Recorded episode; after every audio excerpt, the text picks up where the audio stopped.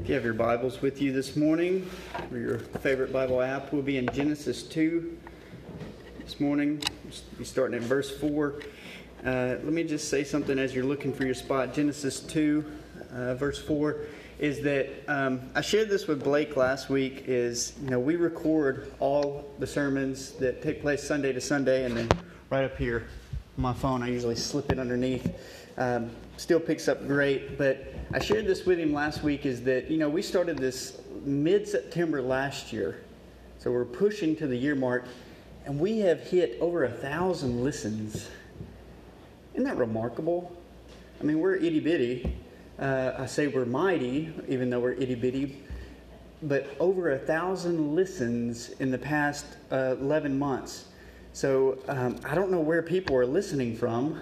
I can see that there are so many listeners each week but I don't know where they're listening from. So just know that we want you to be here at the church. We want to meet you. So don't stay behind the screen uh, uh, each week. We want to better love on your families as well. So if you know who these people are, bring them here so that we can take care of them and their needs and to show them the ways of Christ. But it's fantastic that we've hit that number. If you found your spot in Genesis 2, would you please stand for the reading of Christ's word? May you hear the word of Christ this morning. This is the account of the heavens and the earth when they were created, when Yahweh made the heavens and the earth. Now, no shrub had yet appeared on the earth, and no plant had yet sprung up, for Yahweh had not sent rain on the earth, and there was no one to work the ground, but streams came up from the earth and watered the whole surface of the ground. Then Yahweh formed a man from the dust of the ground and breathed into his nostrils the breath of life, and the man became a living being. Skip down to verse 15. Yahweh took the man and put him in the Garden of Eden to work it and to take care of it. And Yahweh commanded the man, You are free to eat from any tree in the garden, but you must not eat from the tree of the knowledge of good and evil, for when you eat of it, you will certainly die. Yahweh said, It is not good for man to be alone. I will make a helper suitable for him. Now Yahweh had formed out of the ground all the wild animals and all the birds of the sky. He brought them to the man to see what he would name them. And whatever the man called each living creature, that was his name. So the man gave names to all the livestock, the birds of the sky, and the wild animals. But for Adam, no suitable helper was found. So Yahweh caused the man to fall into a deep sleep, and while he was sleeping, he took one of the man's ribs and then closed up the place with flesh. Then Yahweh made a woman from the rib he had taken out of the man, and he brought her to the man. The man said, This is now bone of my bones and flesh of my flesh. She shall be called woman, for she was taken out of man. That is why a man leaves his father and uh, mother and is united to his wife, and they become one flesh. Let us pray. Father, we thank you for your goodness and grace to us this morning, that we not only are gathered this morning, but we are also gathered to hear your word, but also we're here to hear your word and to be doers of your word. And so at this time, may your spirit open our hearts, may it open our minds, and may he bring life and life abundant into our lives so that we might be a people who embody this word this morning. And so may you take this time, enrich it. May you take this time and may it be honorable to you. Speak, Lord, for your people are listening. We offer these things in the name of Christ. Amen. You may be seated. As you know, we have moved into a new month where teachers cry. It's August. And parents go, yay! But also for us, you know, we've been looking at a new principle, so to speak, each and every month, a new small thing. And we're now into our eighth month, into our eighth small thing. And for the month of, of August, we are looking at uh, exploring covenantal friendships. Now, what in the world is that? Covenantal friendships. To be a part of any covenant with somebody, you are intentionally, catch this, you're intentionally committing yourself to someone or many someones. you're intentionally, you're doing this on purpose, committing yourself to someone or many someones. That's what we mean by covenant. And so in marriage, for example, we are covenanting and we are promising, we are pledging ourselves to our spouses. In church membership, we are covenanting or committing ourselves, our entire lives, to a body of people, the church. But what about friendships? That's covenant. What about friendships? What does it mean to covenant, to promise, to uh, pledge, or even to commit ourselves in friendship? Hopefully, at the end of this sermon, we will be able to better answer that question of what it means to be in covenantal friendship with others. And more importantly, I pray that we're able to build deeper current friendships that we have with friends, and we're even able to create impactful and in very important future relationships and friendships with others. And also, possibly even reignite older friendships that we have had in the past. But first things first, let's begin with looking at uh, this statement this morning. True friendship, I want you to think on this. True friendship begins with grace. True friendships begin with grace. Look at verse 7. Then Yahweh formed a man from the dust of the ground and breathed into his nostrils the breath of life, and man became a living being. Notice this there is an unmistakable emphasis right here on a close relationship between the first human and the ground, right? He is taken from the ground. And you, I hope you catch this when you read Genesis 2 that there is this emphasis between man and ground because we don't pick this up in the English language, but in the Hebrew, there's two words that are brought out. First, this person's name we refer to as Adam. In the Hebrew, is Adam. You can hear the similarity, Adam. But what we don't see so much in the English language is that he is taken from the Adamah.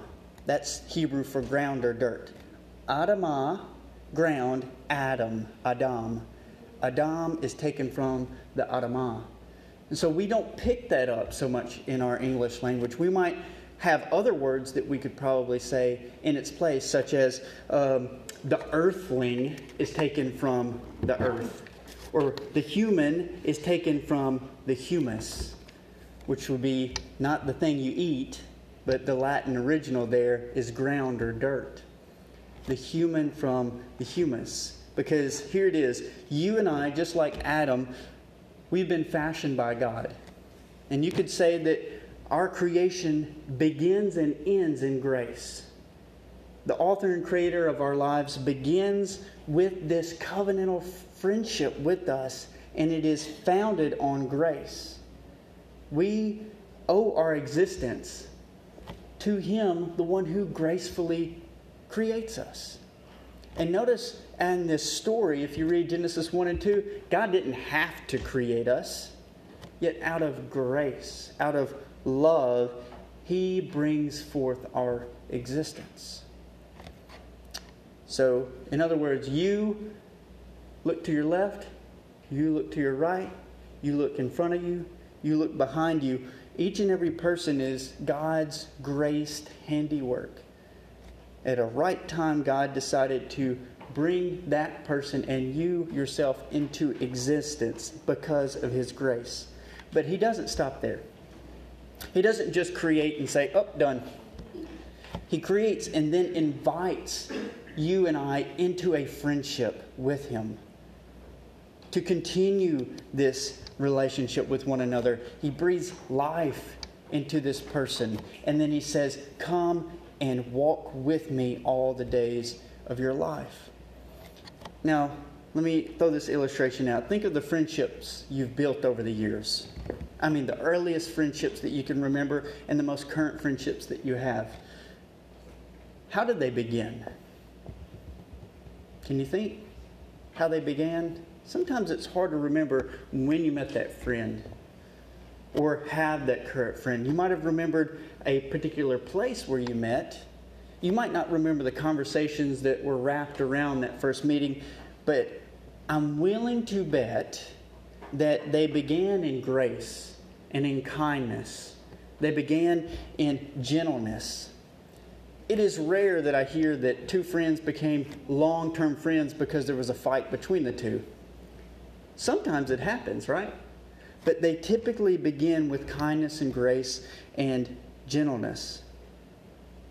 What you find historically behind the scenes of Genesis 1 and 2 is this there's another narrative that would have been well known in the Mesopotamian and Babylonian world. And it was a narrative that was uh, strikingly similar to what you find here in Genesis 1 and 2, but there's very important differences. First, the one of the most well known would have been uh, what we, we can read about today is called the Enuma Elish. It was a very well known Babylonian narrative where Marduk, this supreme god, was in a fight with all of these other Babylonian gods. And in order to appease his friends after this big fight with Tiamat, he then pleases the other gods and he says, You know what I'm going to do? I'm going to create these human beings in order to appease us. I'm going to create these human beings to serve us. And so that's what Marduk does. He creates these human beings in order to, at any moment, serve the gods. And in a lot of ways, they're very oppressive. The gods are very oppressive towards these human beings. They put hard labor on them.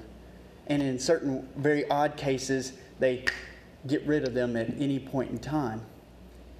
This is far from the story that you find in Genesis 1 and 2 because God, Yahweh, doesn't create human beings out of violence. There's not this fight between other gods. And then He doesn't create human beings in order to appease Him and do whatever He asks it His will. Rather, it is created, and He says each and every time that something has been created, it is good. And after everything is created, he says, it is all very good. And then he creates human beings in order to build this relationship with them. And it is not created in violence, but in peace and gentleness and out of self giving love that he brings everything into existence. So you have two radically different narratives and stories in this day and time. So, in effect, here's what happens. You and I were created a very specific type of relationship, a covenantal friendship with God. Once we see God covenanting himself to a people, pledging himself to be with us, we are invited to flourish in his very presence. And just like any covenant, we're invited to reciprocate and pledge and commit ourselves in this friendship also. But every covenant comes with a caution. No matter if you create a covenant eh, with a spouse today, there's cautions thrown in there as well, isn't there? If you create a covenant with a, a, a business, we would write up, there's cautions thrown in there as well. The same applies to the covenant that takes place here, and it happens in verses 16 and 17. Yahweh says this to the man You are free you're free. You've been created out of my liberty, out of my love, to eat of any tree in the garden, but you must not eat from the tree of the knowledge of good and evil, for when you do so, you will certainly die. Parents, we all know about this, don't we? Here's what happens, or at least for my household. All right, kids, hop in the van. We're going to the store, to Walmart, and we're going to go get some groceries. This is what I do every time pull up into Walmart and I turn back and I look at all of them and I say, here's the rules. One, stay with me at all times. You stay beside daddy. Two, do not touch anything. Right? Jody's already telling me this. Because what happens? One, they start running up and down the aisles. Two, they touch everything that's near them. I took them just the other day to Walmart, and I have two in the buggy and the oldest at my side. And Sophie is got her hand out, hitting everything down the aisle, touching everything. And you keep moving her hand back, and she'll go with the other hand, thinking it's all right. They touch everything. We know even God is pretty disappointed here with Adam. Eat of anything in this garden, of any fruit that pleases your eye, except that one. And just like a child, what does he do? He goes for the one that he is prohibited against, the one he is not supposed to, to, to touch and to eat. And we know the rest of the story of Genesis 2 and 3. We'll get to that another day. But here's my point we have been created and invited into this covenantal friendship with God. We were designed to adore Him, to pledge ourselves, our hearts, our hands, and our heads to this God. And we have been conceived and formed out of His love, and we have been guided to love Him in obedience. So let's look at another part of the relationship that you find in Genesis 2. Glance down to verse 15 there. This is what it says Yahweh took the man and put him in the Garden of Eden to work it and to take care of it. We jump over two very important verbs in this to work and to care for. Those are the power words that you would find here in verse 15. And there's a couple of different translations. You might be looking down at yours and say, mine doesn't say work and care for. Well, the NIV does say work and to care for or to take care of. Then you might have the English Standard Version that will say work and to keep it. Your uh, King James Version will say to dress it and to keep it. And then your uh, Christian Standard Bible, your CSB, will say to work it and to watch over it. I think we get the gist of what each of these are talking about. Regardless, again, these Hebrew words are very powerful, and it's something that we miss in our English uh, translations because both of these words in the Hebrew are priestly words. If you were to read the entirety of the first five books of the scriptures in Hebrew, here's what you would notice. These two words come up quite often. And they come up quite often as it relates to priests and their daily activities in the temple or the tent that they have been set aside for. Here's what we should be picking up, church, is this. Adam and Eve are some of the very first priests that we see in Scripture. You have been created, this is what God's telling Adam. You have been created to tend to, to take care of, to watch over as my priest. You have been created in order to mediate, to demonstrate, to reveal who I am and what I am doing in the world. That's what God is trying to get across to them. And I think the same applies to us as well. You have been created and fashioned by God. You've been invited into this covenantal friendship with God in order to be a priest, to mediate who this God is, what he is doing, and what he is up to. We are to demonstrate God's wholeness, his fullness, his completeness, and of course, his holiness in our lives. And so when we intentionally commit, our lives to Him and we willfully pledge ourselves to God, we're saying, I do. We're saying, I will walk in your ways, no matter what. And speaking of I do's, let's look at the passage as it relates to Eve. Look down at verse 18. Yahweh says in this verse, It is not good for man to be alone. I will make a helper suitable for him. But then notice what happens after that. The Lord brings all of the beasts of the field, the birds of the air, all the creeping things before Adam, and Adam then names each of them.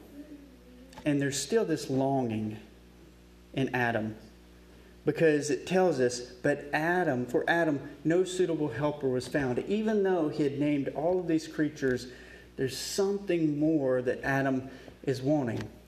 And we might say that animals are our best friend, right? They are but there's still something more that we crave in another human being's interaction.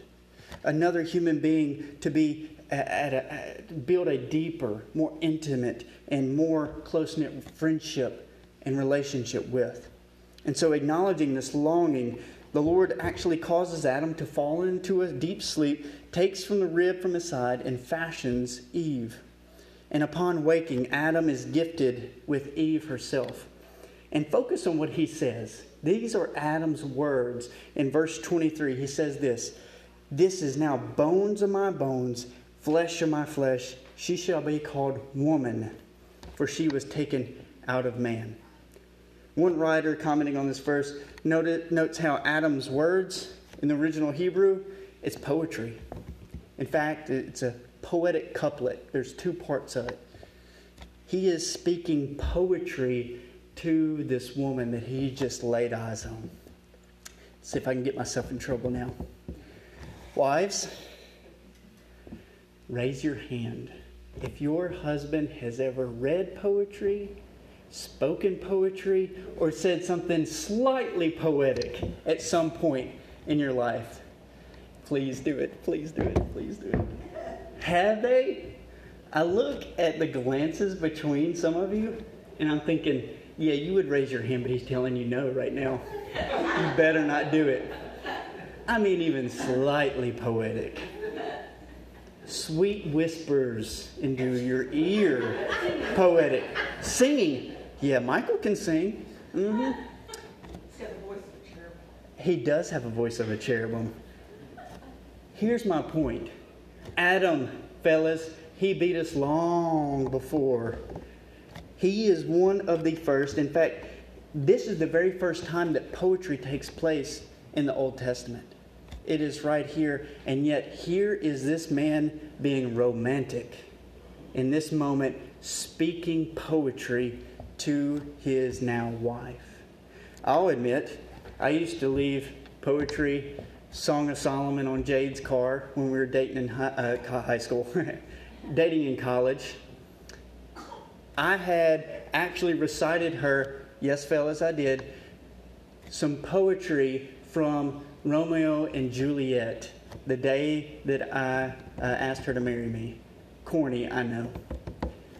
But it's almost like at this deep level, men, we don't know how to express ourselves, so we think poetry probably will do it.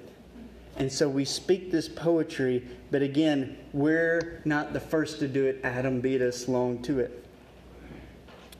I'll be in trouble later for that, for sure. Once it comes to understanding, though, these verses, yes, they're poetry. These four verses that we see here are poetic couplets. They're there in the Hebrew, there's poetry involved. But also, notice what he says to Eve She shall be called woman, for she was taken out of man. I want you to connect this right here because there is an interconnectedness between man and woman at this point, and Adam is speaking it and acknowledging it. He realizes that their lives are hinged together. And I think we would say that about our own marriages, that we are hinged together in a deep and profound way. For Adam, their lives are hinged together both physically but also spiritually out of Adam's own physical flesh, Eve is created. But spiritually, Eve is fashioned as this suitable helper to be at his side. And so, as a little side note, the woman, when she's referred to as a helper, this is not an indication that she is inferior or a lower status. You don't get any of that in the Hebrew. Regard, what you have is that they're both made of the image and likeness of God, and they are now made complete because they are together. They're hinged and interconnected together. She has been created to accomplish and meet a longing in the heart of Adam himself. And so, what you find here is a covenantal friendship has been made between a husband and a wife and as we find here perfectly displayed in Adam and Eve. But let me say this let's back up. Covenantal friendships, as already said, is about intentional, caring for relationships. It's a pledging of oneself to someone else or a body of people. Here's what you have in Adam and Eve, and I want us to catch this. This is the close. Adam and Eve, I hope you've seen this morning, they are a microcosm they are a very small portrait of what covenantal friendship looks like.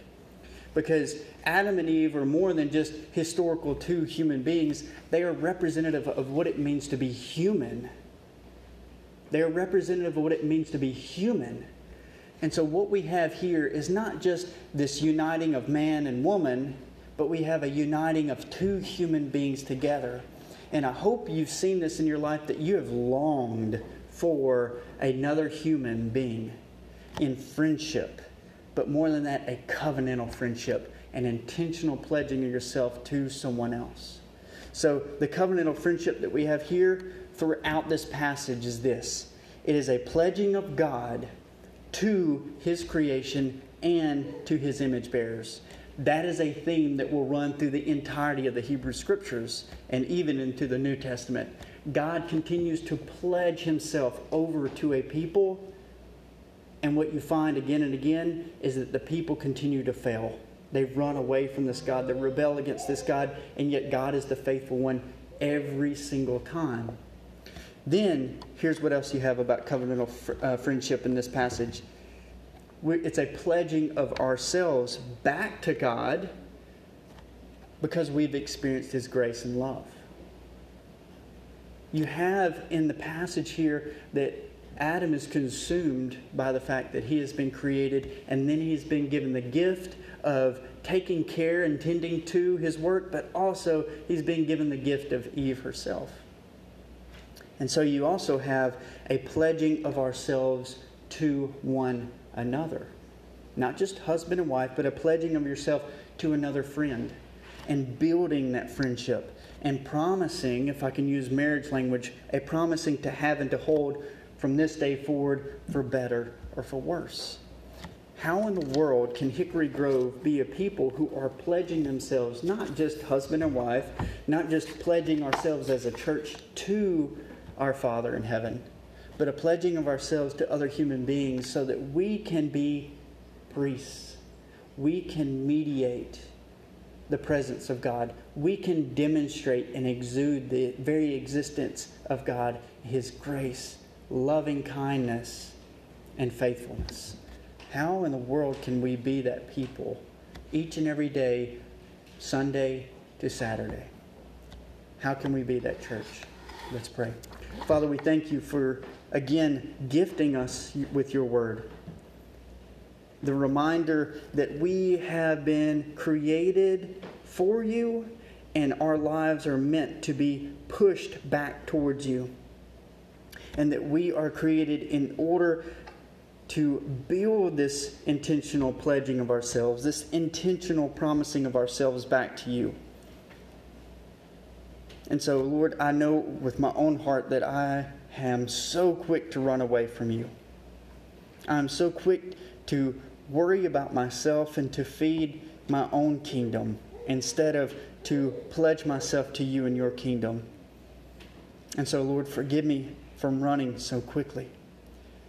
And so, Lord, as we continue to investigate and examine what covenantal friendship looks like in the month of August, may we be reminded that we are absolutely saturated in your grace. That you are a creator, but more than that, you are also a restorer, our redeemer. And so may we understand the richness of your gospel, that you have chased after us, even though we're running away, and you have stopped us in our tracks in order to taste, to hear, to see your goodness. And so may we stop and pause for a second and be thankful that you are a God who chases after his people in order to bring us back in covenantal friendship with you.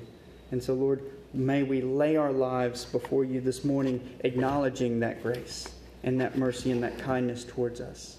And we offer these things in the name of Christ. Amen.